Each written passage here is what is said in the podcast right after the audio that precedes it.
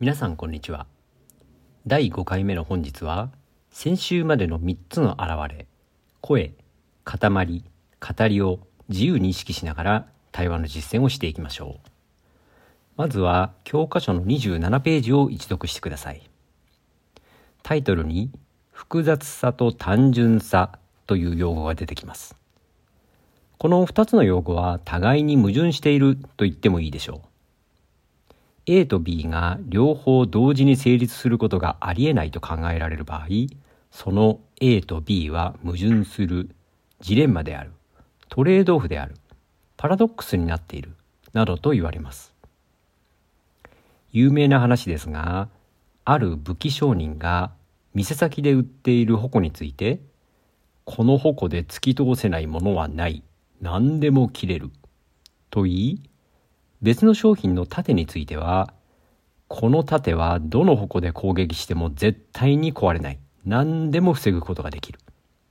とアピールして、自分が売っている武器の素晴らしさを宣伝していました。で、ある時、その店を訪れた一人の客が商人にこう尋ねました。では、その矛でその盾をついたらどうなりますか？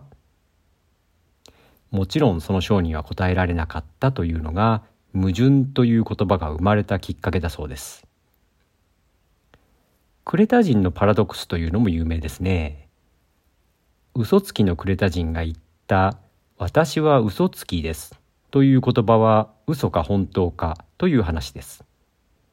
もしそのクレタ人が本当に嘘つきならば自分は正直者だと言ってることになりますがしかしもし正直者ならば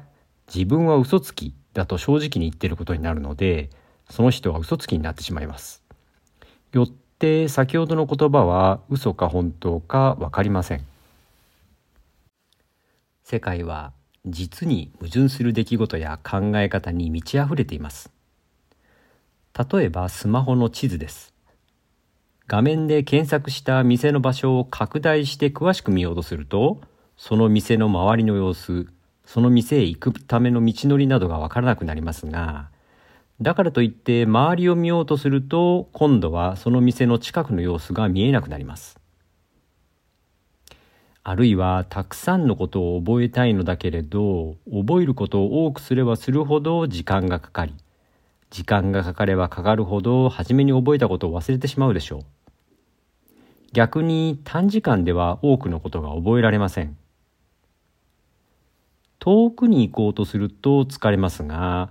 楽をしようとすればどこにも行けません。または旅行をするためにお金を稼ぎたいのですが、お金を稼いでいると旅行に行っている暇がありません。一般的にはコストとリターンの問題と言われていますが、自分が支払う負荷、犠牲と得ることのできる対価、利益はしばしば矛盾します。コストを全くかけずに大きなリターンを得るという出来事はほとんど世の中にはありません。ですからそういう出来事についてそれがプラスの価値を持つ場合私たちはそれらを奇跡とかミラクルとか呼ぶのです。もしくはマイナスの価値を持つ場合物を盗むとか力だけで相手を抑え込む行為のように人間としてはやってはいけないこととされているのです。先週お話しした同じに見える場合もあるし違って見える場合もあるけれど同じで違うということがありえない以上どちらが本当なのかはやはり分かりません。ですから今のところどちらもありというしかなかったわけです。教科書にも書きましたように言葉という素材は複雑でもありえますし単純でもありえます。複雑さは豊かさや多様性を生みますが、その一方でぐちゃぐちゃになります。単純さは分かりやすさやシンプルなものを生む一方で、固定性や確一性を生み出します。だから複雑すぎても単純すぎても人間にはなかなか扱いにくいものになる可能性があったのです。幸いなことに言葉は皆さんが思うほど難しいものではありません。しかし皆さんが思うほど簡単なものでもないのです。確かに矛盾した存在ではあると思いますが、最初からそういうものであると思っていれば気が楽になりませんか？さらには積極的に矛盾を受け入れる。両極端である A と B の調整をする。これが私たちにできることです。バランスを取ると言い換えでもいいでしょう。バランスを取る行動。これも対話です。さあ本日のグループワークを通して複雑さと単純さのバランス感覚を磨きましょう。まずはワーク 5A です。これは少々頭を使いますがグループメンバー全員が協力してどれだけ長い塊を作れるかが勝負です。1番目の人が「飴」といった場合次の人は「目」から始まる単語を考えてもらうわけですがその時メモリやメロンは OK ですが目玉や目薬やメスライオンはアウトです。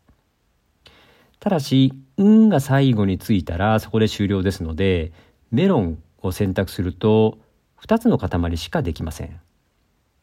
一方メモリを選ぶとその次に理論を持ってこれますので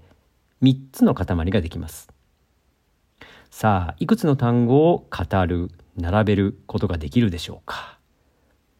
おそらく最初に言う言葉を何にするかが大切ですね。次に 5B をやってみてください。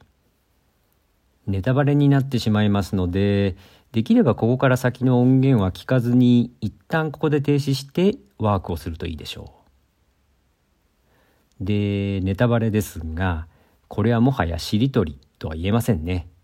もう何でもありということになってしまって、おそらく「ん」が最後につかない単語だったら何でも OK ですので、何時間でも問題なければ一日中でも続けることができます。さすがに飽きますよね。以上のように塊を並べていくという行動をするだけでも言葉の複雑さと単純さが見えてくるわけですが次のワーク 5C は語り方を固定しておく。つまり語りを単純にした時の塊を生み出す労力を味わってもらうのが目的です。とりあえずお隣同士でやってみてください。次にワーク 5D に行きます。これは 5C とは反対に語り方を自由につまり複雑にした時の塊を生み出す苦労の有無を体感してもらうのが目的です。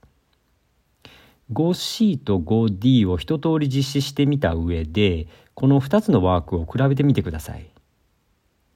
人によって感じ方は当然異なってきますので一概には言えませんが 5C よりも 5D の方が難しいあるいは時間がかかったという人の方が多いのではないかと想定しています。これは例えば皆さんが大学の授業でレポートを作成する際〇〇というテーマについて書いてくださいと指示されるより何でもいいから書いてくださいと言われる方が難しいと感じるあるいはどうしていいかがわからなくなるという事例に似ていますですから言葉についても単純にすれば OK 複雑にすれば OK などということは言いにくいのですそれもこれも言葉という素材自体が矛盾を含んでいる存在だからだと考えられます。文法が単純だと言葉も覚えやすいのになぁと感じた人が多いと思いますが結局単純すぎると様々な表現ができなくなるので役に立つものにはならない可能性が高くなります。言葉の学習とコミュニケーションの成功はいわばトレードオフあるいはジレンマの関係にあると言ってもいいでしょう。さてその言葉の学習に関係することなのですが素材の量を増やす。例えば塊をできるだけたくさん覚えるという行為。これについて皆さんはどう思いますか？先ほど言葉の学習とコミュニケーションの成功がジレンマの関係にあると言いましたがコストをかけないとリターンが得られないという点においては確かに時間をかけて勉強すればするほど言葉が身につくというのは当たっているかもしれません。しかし量を増やすことだけが学習かと問われるとそうではない気がしてきますし実際にもそう感じているのではないでしょうか前々回の授業で対話の成否は個々人が持つ能力の工程では決められないと言いましたがその理由の一つが量を増やすことだけが言葉の力ではないところにあります。経験がある人はわかると思いますが単語をいくら丸暗記してもコミュニケーションが取れるようにならないのもそれだけでは学んだことにならないからなのです。じゃあ言葉の力はどうやって身につけたらいいのか。おそらく皆さんにとってはこれが大問題なのでしょうね。でもそんなに深刻になる必要もありませんよ。本授業に参加している皆さんはまさにその言葉の力を磨こうとしているわけですから。現時点で言葉の力が何かを完璧に分かっていなくてももう少し時間をかけると少しずつその力を実感するようになります。話を戻しますがその言葉の力を育てていく活動が対話です。その対話の一つがワーク6でやってもらう実践です。意味を託す気持ちを込める。つまりは声や塊や語りといった表現にしてみる。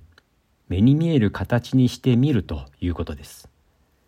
目に見える形にするためにはやはり素材を使う必要があります。でこれまでも実際に素材を使ってみたのですが本ワークではそれをもっともっと意識的に使ってみることにしましょう。まずワーク 6A です。将来俳優や役者になろうとしている人はまさにこの活動が簡単にできるようにならないといけないのかもしれませんね。おはようという単純な塊一つ取り上げてみてもそこにどういう気持ちを込めるか。つまりはどういう声や語りをしていくか。それが重要です。しかしその表現を使った人がどういう気持ちを込めたのか。つまりどういう意味を表現したものなのか。それが分かるようになるためにも対話が必要です。人間はテレパシーが使えませんから自分の感じた気持ちをダイレクトに相手の心に伝達することなどできません。ですから時には誤解やすれ違いといったことが発生しますそれでも対話を重ねることでおおよそ相手が何を言いたいのか何を言いたかったのかが自然とわかるようになるのです。もちろん完璧にはわかりません。それは以前のワークで経験した通りです。完璧でなくてもコミュニケーションを取るためのツール、それが言葉という素材なのです。一つ一つの素材に意味を込める行動が対話とすれば、その込められた意味を知る行動も対話です。そしてそうした対話の行動を繰り返してきた私たちは一定の意味が託されている塊があることも知っています。それが一般的に単語の意味と言われているもので辞書に記載されているのもまさにこれです。言葉には意味があるなどと常識的に語られる場面は多いと思いますが実は意味自体が言葉という素材の中に存在しているのではなく対話の行動を通して様々な意味が素材に託されている。対話を通して意味が生まれているというのが現実に近いのではないでしょうか。ですから、ワーク 6B をやってみると、あという言い方に、これこれこういう意味があります。という説明はできないけれども、なんとなく変な気がする。やっぱりちょっと違ったニュアンスがあるような感じがあることに気がつきます。あ、先輩、おはようございます。という言い方と、お、先輩、おはようございます。という言い方を比べてみると、やっぱり後者の方が偉そうに聞こえてきます。でも、おという塊に偉そうという意味があると言っていいかというと、そうでもありません。あ、びっくりしたというか、お、びっくりしたというかでも確かに微妙に違いますが、驚くことに偉そうだとか目上目下だとかはあんまり関係ありませんよね。このような意味に関する事柄は言語学的には十分研究対象になりますし未だに解明されていないところがたくさんありますがとにかく本授業ではそれは置いておいて表現をする。声や塊や語りを作ってみる。形にしてみる。という経験をしていってください。そこで感じたことをぜひレポートしてください。いつも通り締め切りは今週の木曜日です。それでは本日の授業はここまでです。来週は再び講義の会になります。それではまた。